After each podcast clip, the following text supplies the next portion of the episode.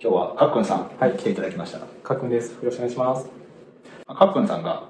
最近本を出されたんですよね。はい、電子書籍です。電子書籍。はい。で、まあ、その電子書籍の本のその執筆の経緯が、まあ、勉強しながら本を書いてっていう、はいそうですねまさに。で、なんかそのやり方っていうのは僕もやっていて、なんか自分のよく知っていることを本に書く人はたくさんいるんですけど、勉強しながら本を書くっていうやり方をやってる人ってあんまりいないので、そうですね。結構珍しいなと思います。ちょっとそれについて語り合いたいなと思って、はいよろしくお願いします来ていただきました。はい。というわけで、かっくんさん、自己紹介お願いします。はい、えっと、かっくんと言います。えっと、ツイッターとか GitHub とかキートとかは FromKK という名前でやってます。えっと、タイマーズっていう会社の iOS エンジニアのテックリードをやっていて、えっと、個人的にタイプっていうアプリケーションを作ったり、あとはまあ、エンジニア向けのツールを開発したりとか、OSS を作ったりとかも好きです。で、ちょっと前に、今、堤さんがおっしゃったように、電子書籍の本を初めて書きました。どういう本なんですか？えっと、まあ、本の内容自体は、その、今までって iOS アプリは iOS アプリ、えー、Mac 向けアプリは Mac 向けアプリじゃ作れなかったんですけど、それが、えっと、I、iPad 向けアプリケーションを MacOS 向けアプリケーションにできるカタリストっていう技術があるんですけど、それを説明している情報がすごい少なかったんですよ。で、実際に僕はさっき言ったタイプっていうアプリケーションを作ってるんですけど、そのアプリを Mac 向けにえービルドしたいなと思った時にすごいつまずいたりとか、あとは iOS と MacOS で全然違う UI のコンポーネントがあって、そういうコンポーネントの使い方とか作り方っていうのが全然わからなかったので、その辺を調べながら、でまとめてたら結構な分量になったんで、あ、これ本に向いてるかなと思って本にすると思ったって感じですね。あ、まとめてたら分量が増えたから本にしたんですね。はいブログとか本にしようと思ってはなかったんですか？そうですね。どっちかというと、まずは自分のアプリ向けに作ってて、で、調べてるうちに、どんどん自分の中にナレッジが溜まっていって、で、これをブログとか、ちょっとした登壇で全部出そうと思うと結構厳しいなと思ってて、ってなった時に、あれ？これ、堤さんがやってる本にするっていうやり方はありではと思って、で、そこからちょっと調べながら、勉強しながら、えー書きながら、で自分のアプリも開発しながら、うん。そんな感じで、サンプルコードとかも書いたりしたんですけど、うん。そういうやり方でやりました。そのナレッジを蓄積してるのはローカルメモに蓄積していったんですか？そうです。ね。どっちかっていうと、エクスポーダーのコード上で、ああ、そうか。あ、ここでこうやってるんだっていうのが溜まってったみたいな、溜まっていくのを、これ、まあある程度溜まって、これ本にするといいなっていうので、本にまとめるためにはい、その文章を書いたり、はい。それを別サンプルとして切り出していったりするのって、ちょっと面倒くさくなかった大変でしたね。あ、そうですか。はい。結構めんどくさくて。はで、まあ、僕は、その、ちょっと話を過去に戻すと、うん。あの、去年、ピークスっていう会社から、その、iOS テストレーションっていう本が出たんですけど、うん。それのレビューをやってたんですよ。うん。なので、その、今回レビューってツールを使ったんですけど、レビューのフォーマットの使い方とかは、なんとなく知ってるみたいな状態で、ただ自分で書いたことはないっていう状態だったんで、じゃあ、それをまず書きたいっていうのがあって、なんとなくの、なんですか、前書きみたいなのを自分で書いてるんで、うん。あ、いけんじゃねえかと思って、うんで、ちょっとずつその本編に入っていって、うんいつの間にか、あ、これ本になるわみたいな感じになりました。前書きから書いてると盛り上がってくるっていうのはありますよね。そうですね。あともう時間も今回全然時間かけなくて、1週間ぐらい書き終えちゃったんで、ああ、すごい。一作目で一週間ぐらいはすごいですね。そうですね。もうなんで結構、仕事しながらですもんね。そうですね。で、基本土日に8割、9割ぐらいだって書いて、あとはその社内の人にレビューもらったりとか、うんそんな感じでちょっとずつ直しながら、で、えっと、先週末に福岡行ったんですけど、そこで登壇するときに出てるような感じにしたかったので、うんそれまでにブースに上げるような感じのへースケジュールを練って自分の中でやりました。一週間？はい。相手一週間じゃなくて、こう、ガッと一週間。ガッと1週間ですね。えー、すごい。まあ、仕事しながらなんで、基本、あの平日は夜の作業とかになるんですけど、トトータル何時間ぐらいですか？まあ、夜が1日3時間ぐらいそうですね。そんな使ってないですね。なんで、平えっと、休日の2日間を結構丸々使って、まあ14、5時間ぐらい使ったんですよね。はいはいでそこから、多分1、2時間ずつを平日で使って、うん多分20時間、2、30時間ぐらい多く見積もっても30そうですねそれぐらいだと思あー全然いいですね。それで本一冊書いて。はい。50ページいかないぐらいですね。40何ページとか。えーいや、すごい。あの、僕は結構あの、まあ、そう1週間でガーッとか書けなくて、本当なんかちょびっちょびってやってはやる気がなくなったりして、で、まあ最後、技術書店とかに間に合うように書くんですけど、はい。結構思い切った妥協をいつもあそうなんしてて、ですね本当はここまで書かないと、あんまりこのテーマの本としては意味がないけど、うんうんでも書くべきとこまで書くっていうのが一番理想だったけど、はいは出さないのがうん。一番ダメで、まあ、あのーその本が持つべき価値を満たしてないけど、でも出した方がマシだっていうので、はい僕は結構それで出あして、あの、買わないでくださいって言って。とりあえず出すんですけどはい。買わない方がいいですよ。でも最近、常さんがやってるので面白いなと思ったのが、最近 iOS13 をガッと何となく説明するみたいな本で100円で出してたじゃないですか。うんああいう、なんていうんですか、価値が最低限あるわけじゃないけど、今だとちょっと時間も経っててうん、歌詞が薄れちゃってるから、こうやって出すよみたいなとか、でも情報としてはすごいまとまってるんで、すごい役に立つ人がすごい多いと思うんで、そういう出し方とかもありだなと思ったし、僕はそのベータ扱いをしてるんですよ、自分の中で、あの本をまだ。うん。まあ、カタリスト自体が結構ベータっぽいです。そうですね。で、えっと先ほどその単語と出たあの技術書店とか、あと技術博とか、ああいうのも出したいっていう気持ちはあるんですけど、ん。僕はそれドリブンで書いてないので、全然それに間に合ってないんですよ。うん。だから、次だと技術博の申し込みが2月とかにあって、うん。技術博したが6月にあるんですけど、ん6月だともう次の WWDC 始まっちゃうとか、うん。こんな感じになってて、もう情報としてはちょっと古いなっていうのが個人的に気になってるので、じゃあ今出したいみたいな感じで出したんですけど、うんなのでその、そういうイベントドリブンで書いてないってところは結構僕としてはみんなと違うなって感じでね。イベントドリブンはそんなに意味がなくて、出せる人は全然イベントドリブンである必要ないんですよ。あの、うん。イベントドリブンじゃないとみんな書けないから、イベントドリブンで出すのであって、いや結構あの、技術書なんて電子書籍で結構売れるもんだから、うん。ちゃんと需要があれば。うん。で、まあイベントはその本を書く締め切りとしての意味が一番大きくて、まあでも、その技術書店とかすごい人が集まるから、あの、みんながいつもよりもお祭り規模になって、はつい買っちゃうっていう。すごいですよね、あの空気感。のはあるんですけど、でも、すごくもう出店者も増えて、そのなんだろう、フロアも2つやったりとかして、でまあ、回数も重ねるうちに、だんだんなんかこのみんな本屋には売ってない技術書っていうものに慣れてきて、そんなにこうなんか何でも気になるものを買っちゃえっていう空気感でも、そろそろまあ多分なくなってくる。あーなるほど。だからなんか、その技術書店に出すからめちゃくちゃ売れるっていう側面はまあ、これから大きくはなくなってくるかなと思っていて、なるほど。そういう意味では、だから本当に締め切りっていうのが一番僕は重要だと思っていて、それがなくても書けるんだったら、もう全然いいと思うんですよね。そのやり方で、えっとちょうどその、勉強しながら本を書くとか、やってる人って多くはないと思うんまあ、ですけど、まだまだ少ないですね。あの、本になりそうなものを本にしたいというモチベーションは何から来てるんですか？それはやっぱり MacOS カタリストっていう技術が全然調べても出てこなかったんですよ。日本語だとほぼ皆無で、うん。英語だとちょこっと出てくるとか、そんなレベルだったので、うん。あ、これはちょっと日本語として情報をまとめておくと、なんか後々のなんだろう価値として自分も残せる貢献できるかなっていうのがありましたね。なるほど、なるほど。まあ、その分野に本としてまとまっているものがあると、みんなのためにもいいなっていう。うなるほど、なるほど。結構やっぱり iOS と MacOS のパラダイムの違いみたいなのにうん。僕は慣れなかったのでん、びっくりしたところがあったので、そういったものをなんとなく、そういうところを干渉材として出せたらいいなと思いました。じゃあ、そんなにマネタイズ、勉強時間をマネタイズしたいとかっていう面はあんまりないって感じですか？あ、でも今後なんだろう、今回ので本が書けるみたいなのはなんとなく感じたんですよ。うん。なので、それを、じゃあ別のところで書いていこうみたいなのはもしかしたらあるかもしれなくて、だからわからないですね。ただ、その、それで稼いでいきたいとかは全然思ってないですね。基本的には僕も皆さんと一緒にプログラミングをして、それで会社から今お金もらってるんですけど、うんまあ副業とか、まあ、こういうちっちゃい、でも個人アプリ出してるんで、それでも、まあ今はまだ全然なんですけど、月数千とかのレベルなんで、うん全然なんですけど、そういったもので、まあ、ちょっとずつマネタイズしていけたらいいなとは思ってますね。うんうんちなみに今回どれぐらい売れました？まだ、えっと、10冊いったかいってないかぐらい。あ、本当ですか、うんまだ僕も買ってないんですけど。いや、でもあの、なんでかって、ちょっと理由があって、ああの、最初ブースにはい。出た時に見に行って、はい目次がなかった。ああ、なるほど。で、カタリストって、最初の一歩はすごい簡単じゃないですか。はいそのチェックボックス入れるだけ。入れるだけそうですねビルドしてみると、それっぽいものが結構できるじゃないですか。で、そこまでは結構簡単で。でも、あれ、MacOS アプリ、ココアで作ったら、こうやればできる、あれは、Mac Catalyst だと、まあ、UI キット側で実装しなきゃいけないかったりまして、はいそれどうするんだろうとか、わかんないことが結構出てきて、そこら辺をどれぐらい書いてあるのかわかんなくなるほて、でも目次がないと買えないと思って、うんうんその時ちょっと見送ったんですよ。僕じゃあノートを書きましたね。でも、あの、そう、あの、ノート見て買おうと思いました。あなるほど。はい。ありがとうございます。後で買います。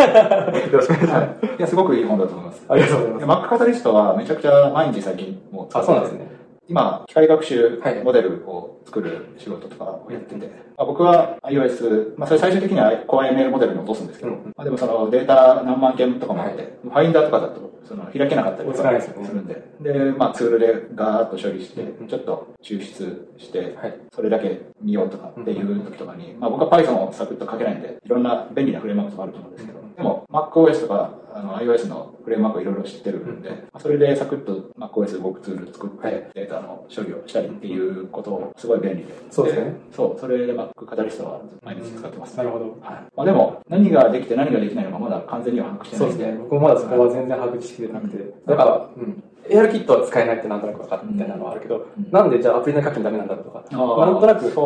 微妙に、あれとかどうなんですかねあの、メニューがメニューが常駐。あれまだダメっぽいですダメっぽいですよね。でもなんかもしかしたらなんかあるのかもとか思っちゃう。もう次の WWDC で来るのかどうかが分かんないですけど、えっと、2018年の WWDC の時点で、そのカタリストの技術自体はまだフェーズ1って言ってて、来年にはみんな使えるようになるよって言ってて、実際にそれが今年、去年から来たって感じなので、うんまあ、多分まだまだこれから進化するところだとは思ってます。いいんですよ。こういう間とかは、バンバンカットすればいいんで。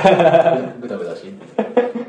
そうか。まあ、動機はでも僕とはちょっと違うんですそうですね。まあマネタイズまではそんなに必死には考えてないところはあります。と勉強しながら本としてアウトプットまとめていくっていうやり方は、なんかもうちょっと普及する可能性ってあると思います？普及の可能性自体はすごいあると思ってて、っていうのはやっぱり、その、今僕たちエンジニアは結構聞いたとかうん、記事を書いたりとか、あとまあ会社だったり個人のブログに書いたりとか、最近だとノートに書いたりとかってことだと思うんですけど、やっぱなんとなくそこの場所の空気みたいなのがあると思っててうん、やっぱこのたくさんの分量のものを出す場所っていうのが、やっぱりあんまりないのかなと思ってうんて、サクッと読めないじゃないですか。うん。でインターネットしながらとか、ブラウジングしながらだとちょっと別の見ちゃったりとかうん、ちょっとツイッターしちゃったりとかうん。してて、結構集中力が途切れたりとかうん、最後に読めないのが結構あると思ってて、そういう時に本みたいな形になってると、本のアプリだったり、その実際の本だったりするときに、ここまで読んだなって探して見えるとか、ね。途中から、あ、あ後で読もうとか思えるうん。媒体だと思うんで、うん。結構今までそういう勉強したもののアウトプットの場所としてはなかったところだなと思ってて、で、実際に、なんていうの、その、商業化みたいな、300ページみたいなある本を作らなくていいっていうのがうん、技術書店でなんとなく証明されてると思ってて、うんそういう意味では、ちょっと、えーブログにしては長すぎるけど、うん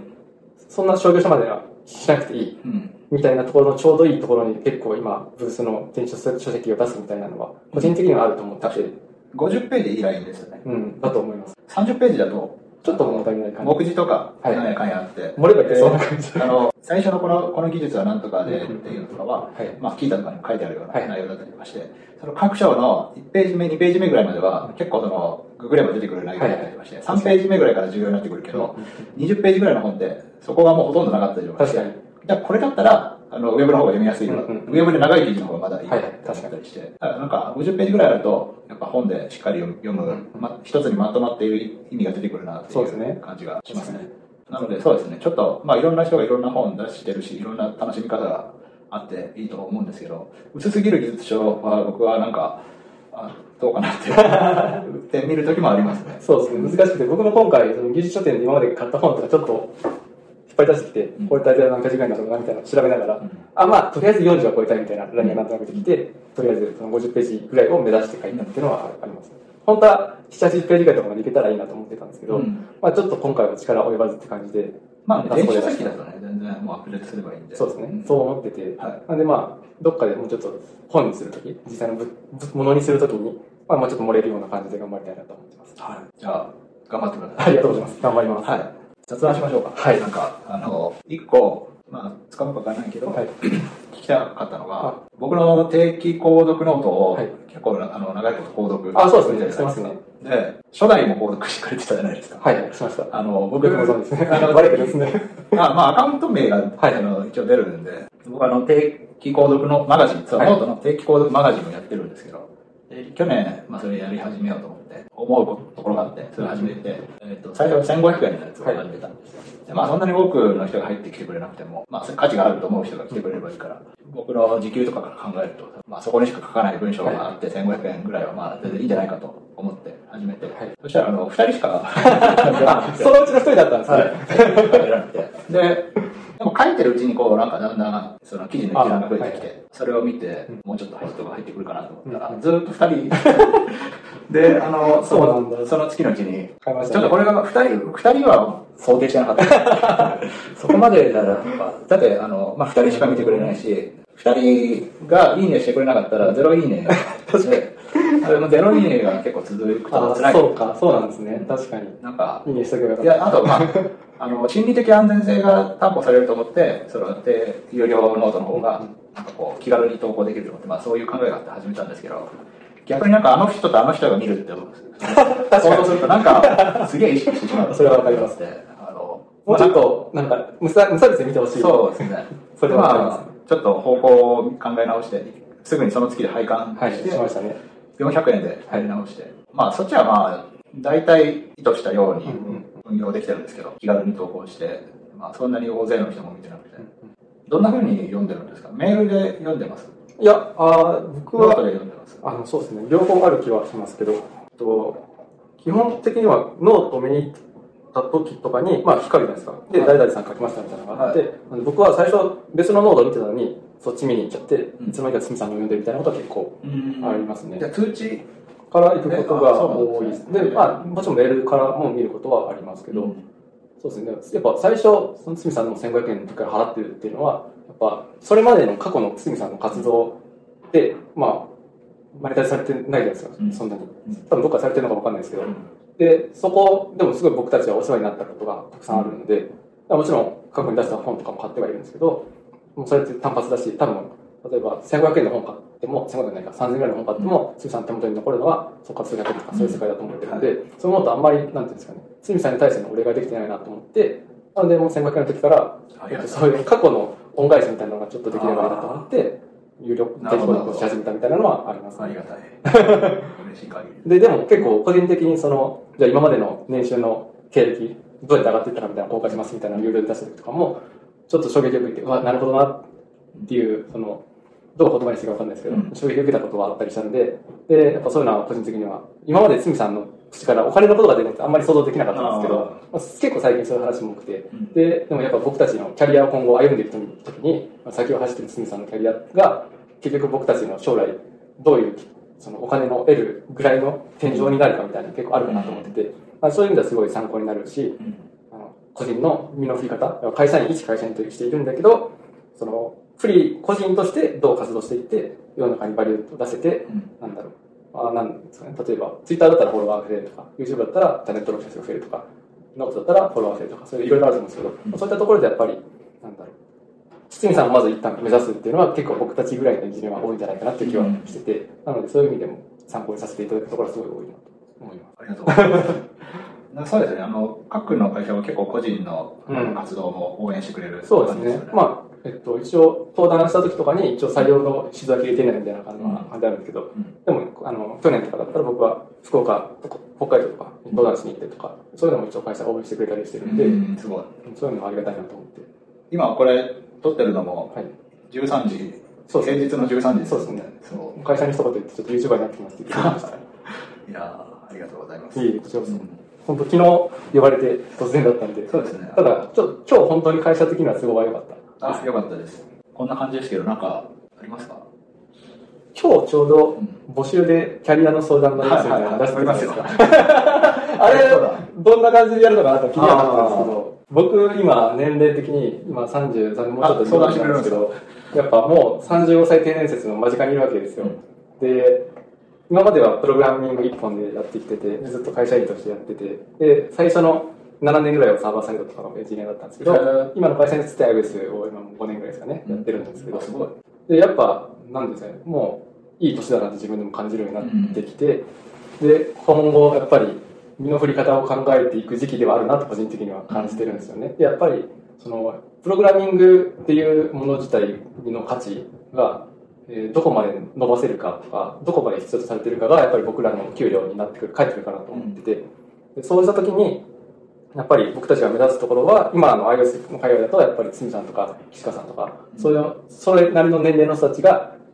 第一線で活躍してくれてるってのはすごいありがたくて、やっぱそういう人たちから見て、やっぱ僕たちみたいな iOS エンジニアとか、まあ iOS じゃなくてもいいんですけど、そういう人たちが今後どういうふうに動いていったらいいかみたいなのを指針を与えて作ってくれてるかなと思ってて、うん。そういうのを、まあ、結構話として聞いてみたいっていうのはあるのがありますね。やっぱ僕は今は結構会社にいるの結構合ってるとは思ってるのと、チーム開発がすごい好きで、うんなので今だとアジャイルとかスクラムとか、看板とかそういったツールをフレームワークで、えっとチーム開発をどんどんスムーズにしていくみたいなの結構興味があって、ん。なのでまあ僕の興味としては今プログラミングとそういうアジャイルのところうん。両方興味はあったりするんですけど、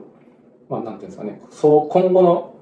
キャリアとしてずっと同じ会社にいるかどうかもわかんないですし、ん。その辺の漠然とした不安は何となくあって、その辺をまあなんか、つみさんの口から聞きたりすると僕としては嬉しいなっていうのがある。なんか今の話聞いて、漠然とこのままでいいのかなとは思ってるけど、でも今のやってることとか今の会社を楽しんでるはい、そうですね。から、いいんじゃないかなと 思っちゃいましたね。そうですね。結構なんか、なんかこう、今の会社が楽しく嫌なんですとか、なんかこういう仕事やってるけど、すごいつまんないですとか、だったら、やめたら アドバイスをするんですそけど。こら辺で言うと、最近ちょっとした悩みというか、僕は今の会社に5年、4年か、4年以上いるので、もう結構古参になっちゃってて、はいで、もう会社の今までの流れも知ってるし、これからやりたいこととかもなんとなく見えてて、うん自分のやれることの結構限界、もう結構来てるなと思ってて、要は、うんチャレンジングなことが今からだと結構い今の会社にいると難しいなって感じることが最近増えたんですよ。なので、ちょっとキャリアとしても考え始めてるような時期ではあるかもしれないそうなんですか。あんまりこれ言えないかもしれない。これね、そうそう、それも思ったんですよ。あの、キャリア相談って、あんまオープンにしにくいそうですねかなと。まあ、まあ、ああのの、、今の話のあたりは、まだかなり CTO には言ってたりするので、まあ、ギリかな、どうだろあーまあ、ちょっと、うん、チャレンジングなことがしにくいっていうのが、ちょっとわかんなくて、あう。のう、ん。例えばまあチャレンジングなことってどういうことがあって、でななんでそれはその会社じゃできないのか、うんうん今の子さんになってきて、逆になんかチャレンジングなことをしやすいんじゃないのと思っちゃうんで。iOS エンジニアとしてのチャレンジングなことはだいぶできなくなってるっていうところが個人的なもやりですね。でそ、れってどういうことですか、えっと、チーム開発とかの改善活動とかは結構できてて、うんで実際貢献できてるかなとも思っているんですけど、そういったところが結構楽しくなってきてるところはあって、うんなので、プログラミングとりあえずやるべきタスクとかあるんですけど、今うちは2週間の単位にスプリント切ってて、その中でやりましょうっていう話なんですけど、もう結構僕は1週間ぐらいで終わっちゃったりするんですよ。うん。だからまあ見積もりがちょっと甘かったりするんですけど、そもそもタスクが足りてないみたいな状態があったりとかしてて、そういう意味で、その、iOS エンジニアとして、僕はそこまではもう、今会社が求められてることはできるみたいうんな、なんとなくの確約みたいなのが個人的にはあるので、やっぱ、手を持て余すのもちょっとあれなんで、うんなるべく会社に貢献できながら、えー自分の成長としても、なんか成長できることがしたいなっていうのが最近のなるほどね贅沢なね。ああ、すごいわかりました。今の業務の範囲が余裕になりすぎちゃってそうなんですよね。そっか。でも、なんか僕は常に自分のできないことでやりたいことがたくさんあって、はいはい。で、全然全部できないから、ほんの一部をやるって感じなんですけど、できないことでやりやれない、え、やりたいことでできないことってどういう？いや、例えば今だったら、僕が機械学習の、その、モデル側を作るところからやってるんですけど、そのためには、なんかすごい、こう、覚えなきゃいけないことがたくさんあって、これ全部覚えられないし、まあ、あと、本も書きたいっていうのがあって、あ、はい。まあ、あの、このモデルを作って、こう ML モデルまで落として、さらに I- モバイル上に、iOS 上で最適化するようなところの、その一連の知見が載ってる本っていうのは、日本語ではないので、そうですねあの、まあ、それを本にまとめたいと思っていて、まあ、本にまとめながら勉強してると、結構時間かかるなとそれかかりますね、確かに。でもまあ、そそれ以外にもやりたいことは結構たくさんあるんですようん。で、でもなんか全然手が回ってない状況で。まあ、なので、あの、僕からすると、その、今できること以外にやりたいことは山ほどあるから、なんかそれのネタに困ることはないって思うんですけど、なるほど。そのだから、あんまり、だから余裕、その1週間で終わったら残り1週間で、それやらせてもらったらいいんじゃないのかとか思うんですけど、はいそういう。まあ、基本的には僕もなんかその登壇とかしたりすることがあるので、そういった資料を作ったりとか、そういう時間に当てたりはするんですけど、そうですね。まあ、あとはまあ、社内のリファクタリングとか改善活動みたいなもちろんやらなきゃいけないことあるにはあって、うんただ、その、心理的な安全性が保たれてないとちょっと不安になっちゃうところがあるのかな、今の僕だと。なので、とりあえずここまではなんとなくできたけど、このまま暇を持てますわけにいかないので、まあそういう改善活動やってますみたいな風なか形で会社には見せながら、個人的に成長もしたいみたいな、バランスはちょっと個人的には難しくなってる。それはやっぱり会社員っていう立場があるからなのかなっていうところはあるにはあるんですけど、やっぱ僕も調べたいこととか、もちろん機械学習とか僕も全然今もわからないので、うんやってみたいし、勉強とか自分の力にしたいんですけど、やっぱそういうのは業務でやれるのが一番効率がいいというか、やっぱそこを個人の、なんていうんですかね、欲求だけでやるのが結構今、その立場的にちょっと難しいなって感じるところがどうしてもあるっていうのが僕の今の悩みかもしれない。まあこれもう YouTube で使わない前提で、あの、まあぶっちゃけると、あの、まずなんか、まあ iOS もそうだし、その、その、それにまつわるチーム開発にまつわるいろんなこととかもそうだし、あの、まあ、できるようになったことをまたやるっていうのはすごくつまんない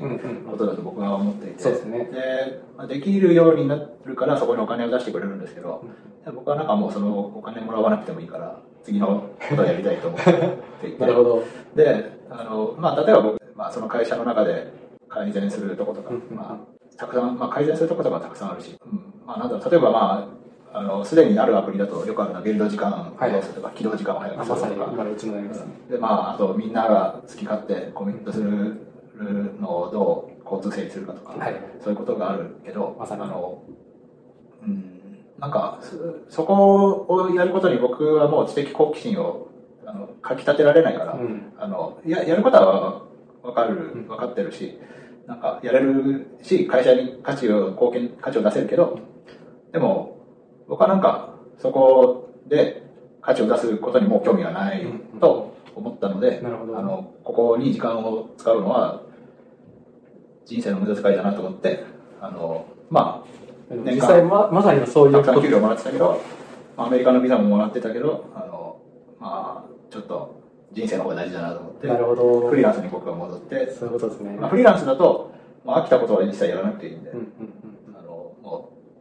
実際そういうところはあってそのやっぱ基本的にはエンジニアってどんどん成長していく実感みたいなのを得たいなとは思っててで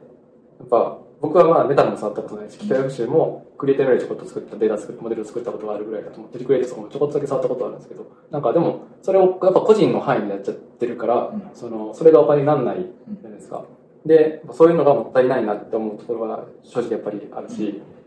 でそれやるからにはもうちょっとそこの部分を伸ばしていきたいっていうのはあるのでやっぱそういう意味ではやっぱりそういう今までやったことのないところをチャレンジできる環境を、まあ、自分から取りに行くっていうのは結構大事だなとは思いますね。う、まあ、取りに行くには、今やってることを捨てなきゃいけないんですよね。うんそうですね時間が足りないから。なんか、あんまり、僕は結構面白いことを言えるなと思うと、それはでも使えないなって思っちゃうんですけど、うまく器用貧乏ってはい言うじゃないですか。はい僕、器用貧乏って本当にただの貧乏だと思ってて、はいはいあの、ちょこちょこちょこっとかじるのって簡単なんですよね。うんあの、最初って、まあ、まあ、まずチュートリアルとか整備されててやりやすいってなるし、まあ、あと、簡単なところやるのは簡単じゃないですか。で、そこから先の奥深いところを追求するのが、は、ままず単純にその、技術的、知識的にも難しくなるし、うん。まあ、その情報も少なくなるから難しくなるっていうのもあるし、あと、そこにその時間を投入しないといけないっていう、その自分の人生のそのゲームのはい。取り方っていう、ゲームの勝負の仕方という意味でも、まあ、難しくなるし、うん。あのそういう意味で、器用貧乏は本当に一番か簡単な戦略を取ってるだけの本当にただの貧乏だと思ってて、はい。やっぱなんかこう、ちゃんとどっかで、その勝負できる突き抜けることができないとあの技術的な意味でも金銭的な意味でもあの成功はでき難しいと思っていて。だからまああの、うん、そうですね。そういろんな面白そうなところをかじってるだけだとあの辛いという気持ちもあるし、その辛さを抜けるには思い切った決断は必要かもしれないなと、そうですね。じゃあ今日はこの辺で。はいありがとうございました